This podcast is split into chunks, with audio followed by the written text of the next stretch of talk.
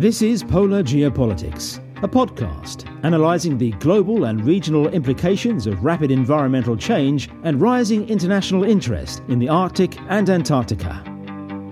Hi, this is Eric Paglia in Stockholm, Sweden. I hope you're safe wherever you're listening to this podcast. If you have the chance, we'd really appreciate if you give us a rating or a review on Apple Podcasts. And of course, subscribe to Polar Geopolitics on your favorite podcast platform. Here in episode 25, it's the second part of the interview with Ilan Kelman, professor of disaster and health at University College London. We'll be talking about coronavirus diplomacy in the context of the Arctic. And by the way, if you want more perspectives on the COVID 19 outbreak, check out my other podcast, Corona Crisis Once Upon a Pandemic, where we explore the coronavirus from many different perspectives and discuss how it's rapidly changing the world we live in. Later in this episode of Polar Geopolitics, we'll be hearing from polar historian Peter Roberts, who'll provide us with another offbeat anecdote from the polar past, this time about the doomed attempt to introduce penguins into Norway. But first, here's Ilan Kelman, who recently wrote an article on China's coronavirus diplomacy, applying that perspective here to the geopolitics of the Arctic. So, what I've looked at with respect to coronavirus diplomacy is a disaster diplomacy perspective. And we've been looking at how dealing with disasters before, during, and after does and does not impact peace, conflict, war, and diplomacy. So a pandemic comes along. It is obviously transboundary, and we see a lot of countries which have political disagreements and often violent conflict being affected. So could it be that coronavirus diplomacy then brings these countries together? In particular, Iran has been one of the worst affected countries so far by coronavirus diplomacy and is not on friendly terms with many other countries. Meanwhile, the other isolated country is North Korea.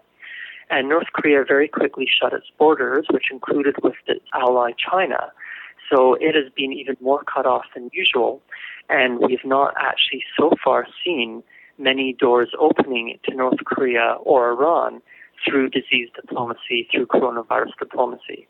So China, where the virus originated, and one of the worst countries affected also, but at the moment it appears to have the epidemic in China under control to some degree, China has also been questioned about how its relations with other countries may be affected. And in the end, a lot of what we are seeing is very much standard disaster diplomacy conclusions that disease epidemics, pandemics, other forms of dealing with disasters do sometimes have a short term influence on ongoing diplomatic negotiations or ongoing conflicts. But we've yet to find a very clear example where a health related concern or disaster related concern forged new, lasting, legitimate connections amongst countries or amongst other political entities. So, what does this mean for China and the Arctic? And to a large degree, it will do what many other disasters and many other epidemics have done previously.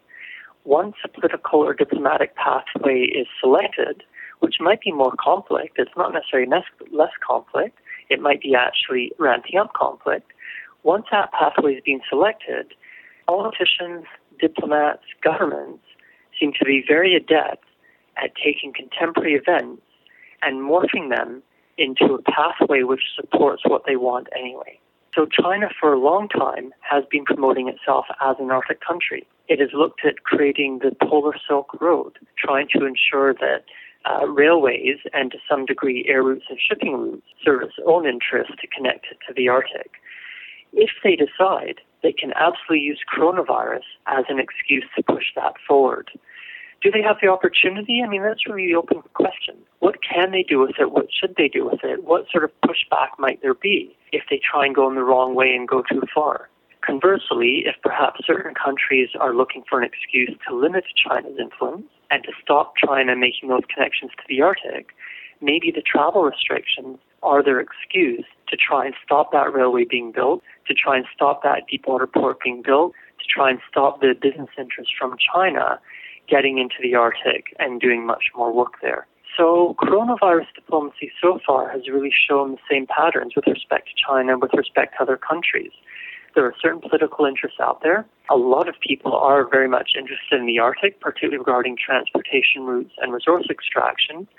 And if they can find a way to make this pandemic serve these interests, they absolutely will. Conversely, those who may be concerned about China's Arctic policy and actions and the actions and policies of other countries with respect to the Arctic, whether it's India or Singapore or South Korea, then they may also try and use the current restrictions and the current situation in order to put up barriers and to limit the interests of others. In the end, though, once we do get this pandemic under control, whether or not it fades out over a couple of years or a decade, eventually other interests will take over and people will be much more keen to pursue what they want in the Arctic anyway without worrying about the pandemic which struck the world one year ago or 10 years ago. Of course, it's very early to make any sort of uh, assessments or predictions, but do you see this uh, coronavirus diplomacy of China? Do you see it having any buy in at this point, or do you see mostly pushback, or, or, or is it just too early to tell at this point? In terms of buy-in and pushback, I think the countries and the entities involved are simply going to pursue the agenda which they want anyway. So there's a lot of people, a lot of businesses, a lot of governments who very much have buy-in. China has very clear approaches to the Arctic and is absolutely pursuing their own interests for that. There are others who are trying to push back. So it's not just about being against China, it's being against many other external influences, particularly when it's not clear that those external influences are really going to serve the Arctic peoples and the Arctic communities. So this can very much be an excuse to say, oh, hang on a minute. We know there are restrictions now. We know there may be substantive changes in how we deal with the world economy. So maybe this is our chance to put the brakes on external interests getting into the Arctic, or at least to have more control over them or to slow down the pace. So I would see that depending on who it is and their interests, there will be some who are going to use coronavirus as an opportunity to push forward with opening up the Arctic and having others get in there. And those others who are concerned about that approach will absolutely use this as an opportunity to push back and to stop those interests taking over what is in effect their land, their communities, their resources. So you see the situation as being more something that will be used instrumentally by certain actors that have pre-existing agendas, as opposed to a sort of a fundamental rethinking of uh, what uh, what the future of the Arctic should be. Given that we are not certain how long the pandemic is going to last, and given that we are not certain how many mutations of the virus will occur, and how many future epidemics or pandemics will happen, and whether or not they'll be able to be controlled by a vaccine, then it's completely open so after the September 11, 2001 terrorist attacks, there was a lot of commentary about this has changed the world. This is going to change air travel. This is going to change how we do business. And in the end, it didn't. In fact, there was a huge expansion of aviation. There was very much the advent of budget airlines who and different business models for dealing with tourism, dealing with business, dealing with air travel. And that continued to expand, that continued to go along the pathways according to what the businesses want, worrying a lot less about possible terrorist attacks. Even the shooting down of civilian airliners did not fundamentally change what people were interested in with regards to flying, nor did the Icelandic volcanic ash crisis, and before and after several other volcanic ash situations which changed flying routes and which changed where planes could operate. So, yeah, it is certainly possible that coronavirus leads to fundamental shift. But ultimately, where people have business interests and are pursuing their agenda, they are going to seek any excuse to continue pushing that agenda. What this means for the Arctic is that it's really up to the people with the power and the resources. So, are we going to see many more transpolar flights making use of that route as we see rejigging of the airline businesses, the airline companies, as we see a rejigging of how takeoff and landing slots are allocated? as we see a rejigging of the pricing structure and the budget airlines compared to non budget airlines. There's always been an agenda for flights within the polar region. So, trying to get larger airports around the Arctic, and rather than having to change at hubs, going directly between different Arctic points. Again, those interests exist. They are going to try and use this opportunity to push this agenda, while others who want to continue the hub model or are not very interested in more and more transpolar flights may push back. So people are very good and very talented at saying, well, this is my interest, I'm going to push for it no matter what. Will this fundamentally change the Arctic? I hope that that's up to the Arctic people to make that decision. What I fear is that the Arctic has for too long been created by agendas from the South has too long been formed by colonial and post colonial approaches. And I would hope that there would be something which may change that in order to give the Arctic peoples and communities far more power over their own interests and far more resources to pursue their own interests. I mean, of course, there's many different scenarios in the Arctic, many different locations. Uh, of course, there's commonalities between a lot of these communities and a lot of these uh, subregions. Uh, but one in particular that I think is particularly relevant for this choice of future pathways is uh, Greenland. Do you see any particular challenges for Greenland on, on the sort of the, the more geopolitical level through this coronavirus crisis and how that might shape uh, Greenland's independence, Greenland's uh, relationship with China, with the United States, and, and other players in the Arctic? From my perspective as an outsider, I probably see Greenland's greatest challenge as trying to come together as a country and as a people in order to move forward on a very clear pathway. So there are a lot of cultural and political tensions within the country between those who are indigenous and those who are non-indigenous, between those who are born in Greenland and those who are not born in Greenland, between the different regions, between those who have very common interests and definitely support each other, that disagree on independence. So the real challenge is how do they come together as a very small country, a very small population with incredible diversity and also quite large area and many small isolated communities without very good transport links. How do they come together and really make a decision which serves themselves and hopefully as many of them as possible? So it is not easy when everyone knows each other and when it is a small community with many tight connections, but there are fundamental political disagreements, how are those decisions made? How do we help those who are unhappy or who disagree? Is 50% plus one or even two thirds majority really appropriate? When there are many outside interests for living there and working there, including countries as well as individuals, how does that relate to what Greenlanders and the different types of Greenlanders want for themselves and want to pursue it? So there's really no one solution. There's no ideal pathway. For me, the challenge is trying to make the decision on how to make decisions and to ensure that there is a clear, transparent, and appropriate process forward for Greenlanders themselves deciding what they want to do, they want to be involved with, and what they are seeking for their own country, whether it is independence, different forms of sovereignty, or other connections to the wider world. That was Ilan Kelman, Professor of Disaster and Health at University College London. And now it's time for Peter Roberts to tell us why transplanting penguins to Norway maybe wasn't such a great idea. Summer 1938, not much is happening in Norway.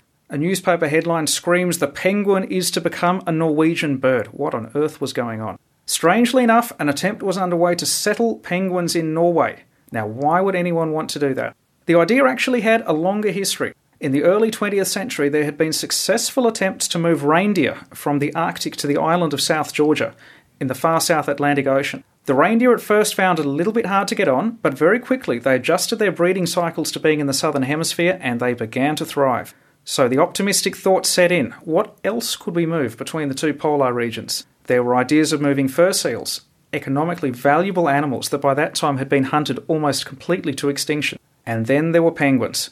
But what is the point of having penguins in Norway? The idea initially seems to have been that it would just be nice to have penguins around. Surely Norway would be better with penguins than without them. The moving spirit behind the idea was a geologist and a bureaucrat, Adolf Hoel, the General Secretary and later the President of the Norwegian Society for the Conservation of Nature. You might think it's a funny sort of believer in the conservation of nature who wants to introduce penguins to a radically different ecosystem, but Hoel didn't see it quite like that. He actually used the word operike, to enrich, in describing the effect that the penguins would have on Norway. The first attempt began in 1936. Nine king penguins in total were taken from the Antarctic and settled, five in Finnmark in the north of Norway, and a further four further south. It didn't go so well. The penguins quickly got away, and the experiment was declared a failure. Undeterred, Hoel wrote to his contacts in the British Colonial Office and asked if he could get a few more king penguins to try again. And he received the very straightforward answer why don't you try with some of the smaller ones first, and if that works, we'll revisit the question of larger penguins. He manages to get his hands on a further 60 small penguins, split between Cape, Rockhopper, and Macaroni penguins. And they're settled on the island of Røst at the very far southwestern end of the Lofoten Island archipelago. Røst in the late 1930s was a difficult place. The Lofoten archipelago as a whole had been affected by the long term decline of the Lofoten fishing industry, and local economic opportunities were hard to find. An enterprising local by the name of Helge Helgesen had come up with numerous ideas for stimulating local industry, from potentially processing seaweed through a tourist station where tourists could come and spot the amazing birds, Røst being home to one of the strongest bird nesting areas in all of Norway, and possibly also freezing facilities so the fishing industry could be more competitive. Unsurprisingly, he was a very willing local partner for the penguin experiment. It's not quite true to say that no one was aware that these could possibly have deleterious ecological consequences. At least one person wrote into the newspaper and said, Wouldn't it be just like the rabbits in Australia? They'll run wild. They will breed like crazy, they'll get in the way of the fishermen's nets, and you'll have no idea what happens next. To which Hoel's response, off the record, was, Well, they can't fly. How bad can it possibly be? He needn't have worried. The experiment again did not go quite so well. The only record I've managed to find of any economic benefit from the penguins is when there was an attempt to sell the netting that kept them in. The penguins, some of them sickened, some of them got away, and some of those that got away met a sticky end, including at least one that was killed by a local who, completely surprised by this strange and possibly even devilish apparition, killed it and later exclaimed that they thought they had seen the devil itself. And such was the end of the experiment. What's its legacy for today? It's very easy to draw simple cautionary tales, I think, about exactly how careful we should be in transplanting animals from one ecosystem to another even two that are as apparently analogous as the Arctic and the Antarctic. The Lofoten archipelago is, after all, very different from any part of the Antarctic, even the Antarctic Peninsula. But there's a bigger lesson too, I think, in the way that our attitudes to conservation and the order of nature have changed. Today, I think we would never dream of introducing penguins in to even the richest avian ecosystem, on the grounds that it might be very nice as it is, but surely to be even better with penguins. One more thing for the tourists to come and look at. I think with good cause we'd be very careful about introducing such animals, not least because by introducing a thing that could attract more tourists, we might undermine the ecosystem that exists and thereby diminish the very thing the tourists have come to see. That's a lesson that we might have learned the hard way in Lofoten, but it was not to be. The experiment was a failure and lives on as a historical footnote, but a very interesting and perhaps even an educational one. That was polar historian Peter Roberts. He'll be back with more offbeat anecdotes from the polar regions in the episodes to come. You can subscribe to the Polar Geopolitics podcast on most major platforms, including Google Play, Apple Podcasts, Stitcher, Spotify, TuneIn, and Acast. Check out our website, polargeopolitics.com. Get in touch by email, polargeopolitics.podcast at gmail.com. Find us on Facebook and follow us on Twitter at polargeopol. Music by Mark Vandenbosch. Voiceover, Keith Foster. Logo design by Daniel Brockman. My name is Eric Paglia. Thanks for listening to Polar Geopolitics.